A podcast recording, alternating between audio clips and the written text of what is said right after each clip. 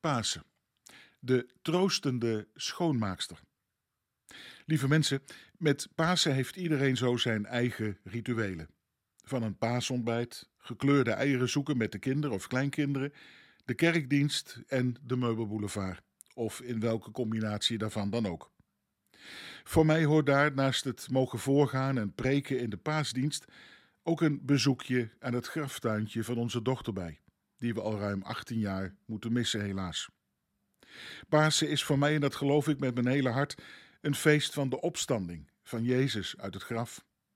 Het is ook ten diepste de hoop en uitzicht op de overwinning van de dood, op de angsten en de machten van het kwaad. Maar tegelijkertijd bij dat graf voel ik ook mee met die huilende, ontroostbare Maria, die haar geliefde kwijt was op de paasmorgen en die ze zo miste. Juist op die vroege paasmorgen bij het graf, als de vogels fluiten, de bloesem prachtig bloeit en roze kleurt, de dauw de begraafplaats lente geurt, voel ik iets van die eerlijke Bijbelse woorden die zeggen: Heer, ik geloof, maar kom mijn ongeloof en verdriet maar ter hulpe. Hier en straks op de preekstoel. Zachtjes bid ik dan, u kent Heer die ingehouden, maar ook vaak onverscholen tranen die ik deel met mijn vrouw, met onze kinderen en zoveel andere mensen die verdriet, pijn en gemis en vragen en zorgen hebben. Heer, mag Pasen ons troosten en ook moed geven. Nee, dan hoeven we nog niet te dansen op de graven zoals in de Oosters-Orthodoxe Kerk met Pasen gebruikelijk is, als een soort gelovig protest tegen de dood. Tegelijkertijd hoop je dan ook dat daar de dans van geloof en leven het maar winnen, ook in de wereld en in de macabere oorlogsdans van de oorlogsmakers. Bij het graf kijk ik vooral naar de engel van brons, die we bij dat graf hebben geplaatst in de tijd. Met haar beschuttende vleugels heeft hij ook iets liefdevols, ook als we het graf weer verlaten. Die engel die ook in het paasevangelie de verdrietige vrouwen en mannen wees op Jezus, de opgestane Heer.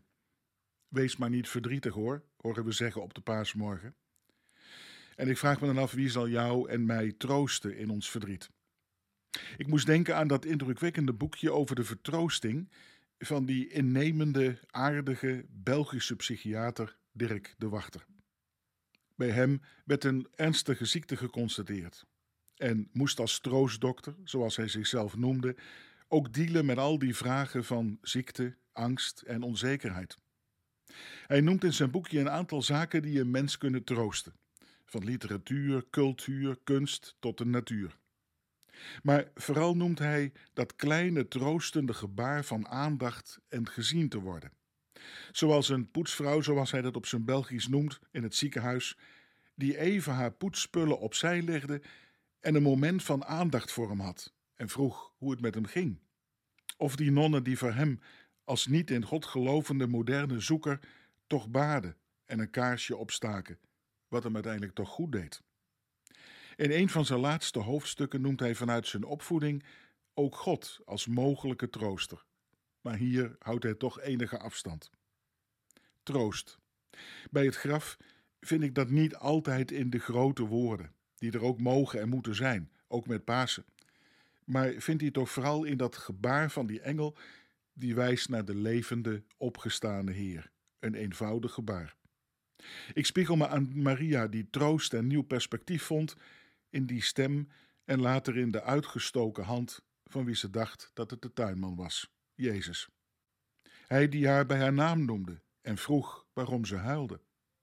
Dat kleine, maar tegelijkertijd grote, troostende, levensgevende gebaar van Jezus zelf, die ons bij onze naam noemt, die ons kent en nabij wil zijn in de mooie en ook in de verdrietige dagen. Je zou het iedereen gunnen. Dat heenwijzende gebaar naar geloof, hoop en liefde is het kleine, maar tegelijkertijd ook zo enorm grote gebaar van Pasen. Als predikant die het voorrecht heeft te mogen spreken met Pasen, weet ik ook dat de zegen kan komen van een gewone schoonmaakster, een poetsvrouw, om het in de woorden van Dirk de Wachter te zeggen, met alle respect. Van gewone mensen als jij en ik, die hoopvol en troostvol heenwijzen naar Jezus, de opgestaande, levende Heer. Daar mogen we op vertrouwen en onze troost en kracht van verwachten. Gezegende dagen.